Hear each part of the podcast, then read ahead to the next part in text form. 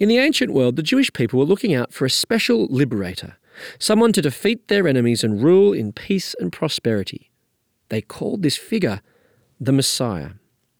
In the year 135, Simon bar Kochba was hailed as King Messiah by some, but in that same year he was tortured and died, proving to his Jewish followers that he could not be the Messiah.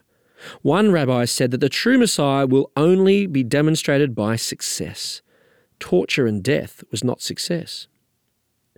So then, why was Jesus declared Messiah by his followers? For he was also tortured and died. Well, maybe it was because Jesus didn't stay dead. For the good news of the Christian message is that Jesus is the Messiah, and he has been raised from the dead so that he can be called the King of Kings, bringing all his followers true salvation and hope. This is Rob Martin with God in 60 Seconds. For more space to think and talk about God, go to thirdspace.org.au.